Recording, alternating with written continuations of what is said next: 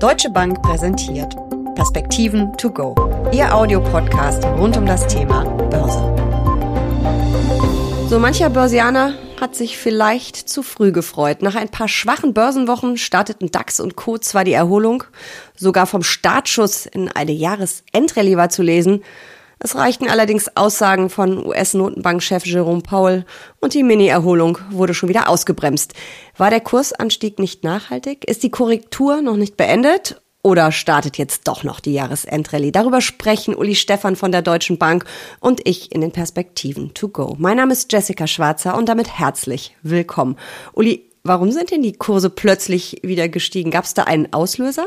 Ja, Jessica, es gab Spekulationen darum, dass die Notenbanken jetzt tatsächlich am Ende angekommen sind, nachdem sie ja mal wieder pausiert hatten und auch Stimmen aus den Notenbanken zunächst herauskamen, die doch die Hürden für weitere Erhöhungen deutlich nach oben geschoben haben. Und insofern hat der Markt darauf spekuliert, dass die Zinsen nicht weiter angehoben werden und dass sie sogar dann in 2024 recht deutlich wieder nach unten gehen. Das Ganze hat dann die Aktienbörse insgesamt äh, angeschoben deutlich mehr in Amerika als in Europa beispielsweise. War das denn eine Erholung auf breiter Basis oder waren es wieder einige wenige Aktien oder eine Branche, die das Ganze angeführt haben? Also wenn man sich sozusagen die Subindizes anguckt, Jessica, dann stellt man fest, dass vor allen Dingen die Wachstumswerte nach oben tendiert sind, die zyklischen Werte ein Stück nach oben gegangen sind, nicht ganz so sehr wie die Wachstumswerte, dass aber auf der anderen Seite Value und vor allen Dingen die defensiven Werte ähm, äh, nach unten äh, gelaufen sind. Also die Kurse sind hier zurückgekommen.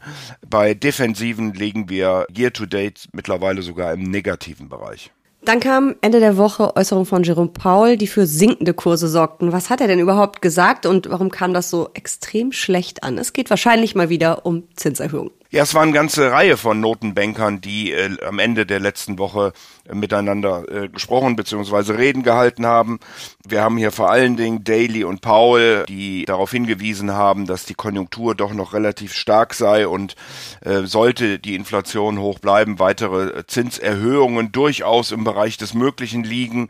Es kamen dann auch Stimmen von Bostic und Barkin, also auch zwei FED-Mitglieder, die gesagt haben, naja, sie halten den Zins auf dem jetzigen Niveau für ausreichend. Also Stimmen hin und her, aber der Markt hat natürlich sehr viel mehr auf Jerome Powell, der das auf einem Treffen des Internationalen Währungsfonds gesagt hatte, geguckt und äh, hat sich dann ein Stück weit erschrocken, dass die Zinsen doch nochmal nach oben gehen könnten. Sie sind auch dann daraufhin äh, tatsächlich gestiegen, die Zweijährigen bis zu den Zehnjährigen.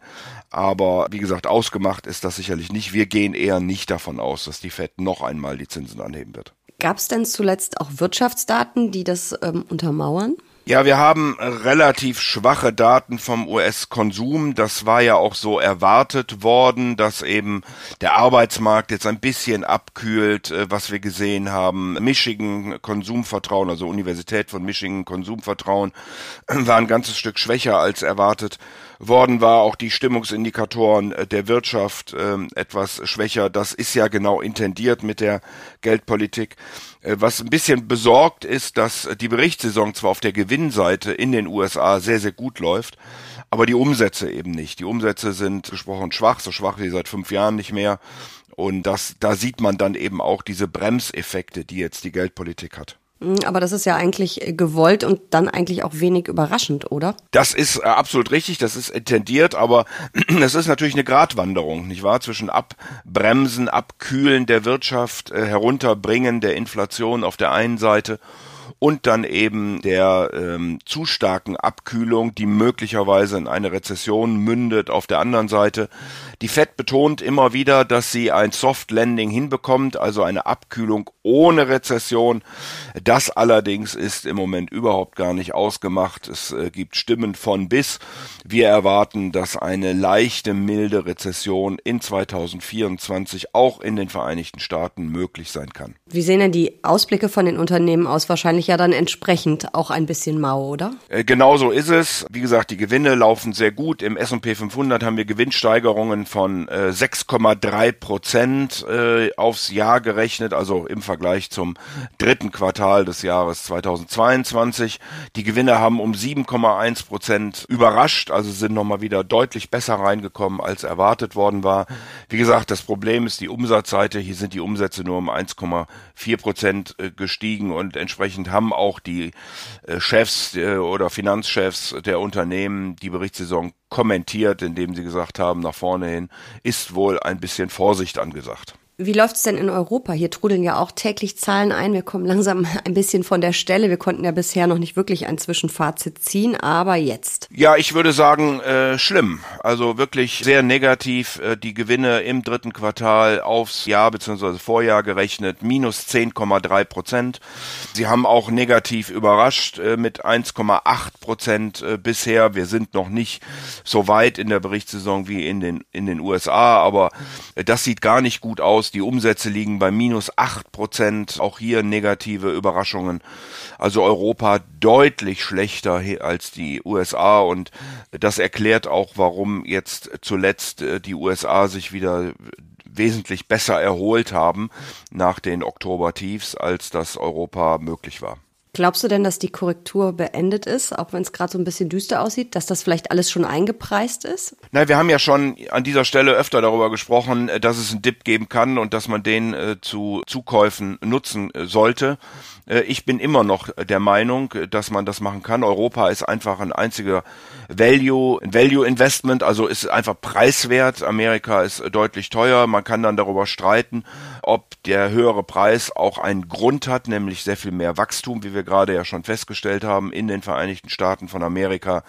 Also insofern würde ich nach wie vor eine Art Babel-Strategie fahren, die Technologie, die Wachstumswerte in Amerika mir angucken, äh, in einer Zeit, abnehmenden oder schwachen Wachstums sollte man sicherlich dann vor allen Dingen auf die Unternehmen setzen, die dann wirklich noch Wachstum haben und auf der anderen Seite eben äh, Unternehmen, die ein gesundes Geschäftsmodell haben, aber ausgesprochen preiswert in Europa sind und vielleicht von einer Erholung Chinas und äh, von den ganzen Umbauten der Wirtschaft, die wir ja äh, vorhaben, Stichwort Digitalisierung, Stichwort Modernisierung, Stichwort grüne Transformation profitieren können. Also du sagst weiterhin buy the dip, das höre ich super gerne. Ich war nämlich im Urlaub und habe es leider verpasst, nachzukaufen, was ich eigentlich vorhatte. Ähm, ich werde dann also jetzt die nächsten Tage mal ein paar Orders aufgeben. Startschuss für die Jahresendrallye. Sie ist ja teilweise schon fast gefeiert worden. Jetzt geht's los, vor allen Dingen im Social Media, aber auch teilweise in der Presse. Dann kam eben wieder ein Rücksetzer. Was ist denn nun mit unserer Jahres Endrallye. Gibt es mehr Chancen oder mehr Risiken, dass es eine und gibt es eine oder gibt es keine? Also Jessica, du weißt ja, dass ich auf so kurze Zeiträume sehr begeistert bin, Prognosen abzugeben, halte das für relativ äh, schwierig ich glaube, man muss in Szenarien nach vorne denken.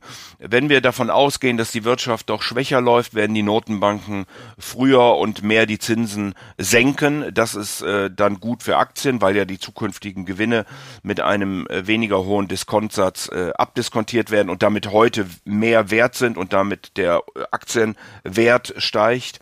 Sollte die Wirtschaft äh, einigermaßen gut laufen, werden die Notenbanken wohl auf dem Niveau, äh, auf dem sie jetzt sind, bleiben aber die Gewinne werden eben stärker steigen. Also ich glaube, dass nach vorne hin nach wie vor mit Sicht auf 12 bis 18 Monate äh, durchaus gute Gewinnchancen an den Aktienmärkten äh, vorhanden sind. Man sollte allerdings auf dem derzeitigen Zinsniveau auch die Rentenpapiere nicht völlig aus dem Auge lassen.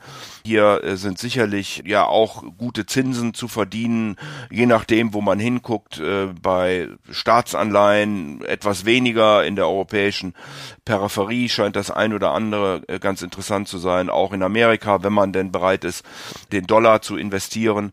In, ja, ansonsten im Bereich der Unternehmensanleihen, äh, Credit, wie wir so schön sagen, würde ich äh, eher die guten Bonitäten weiterhin bevorzugen, weil eben doch eine gewisse ökonomische Unsicherheit ist und dann die schlechten Bonitäten sicherlich stärkere Risikoaufschläge in Zukunft erhalten sollten. Ähm, wenn ich mir US-Staatsanleihen anschaue, da kriege ich ja, glaube ich, für Zehnjährige mittlerweile viereinhalb Prozent. Also das äh, lohnt sich, da kann man dann auch mal das Dollarrisiko eingehen, oder?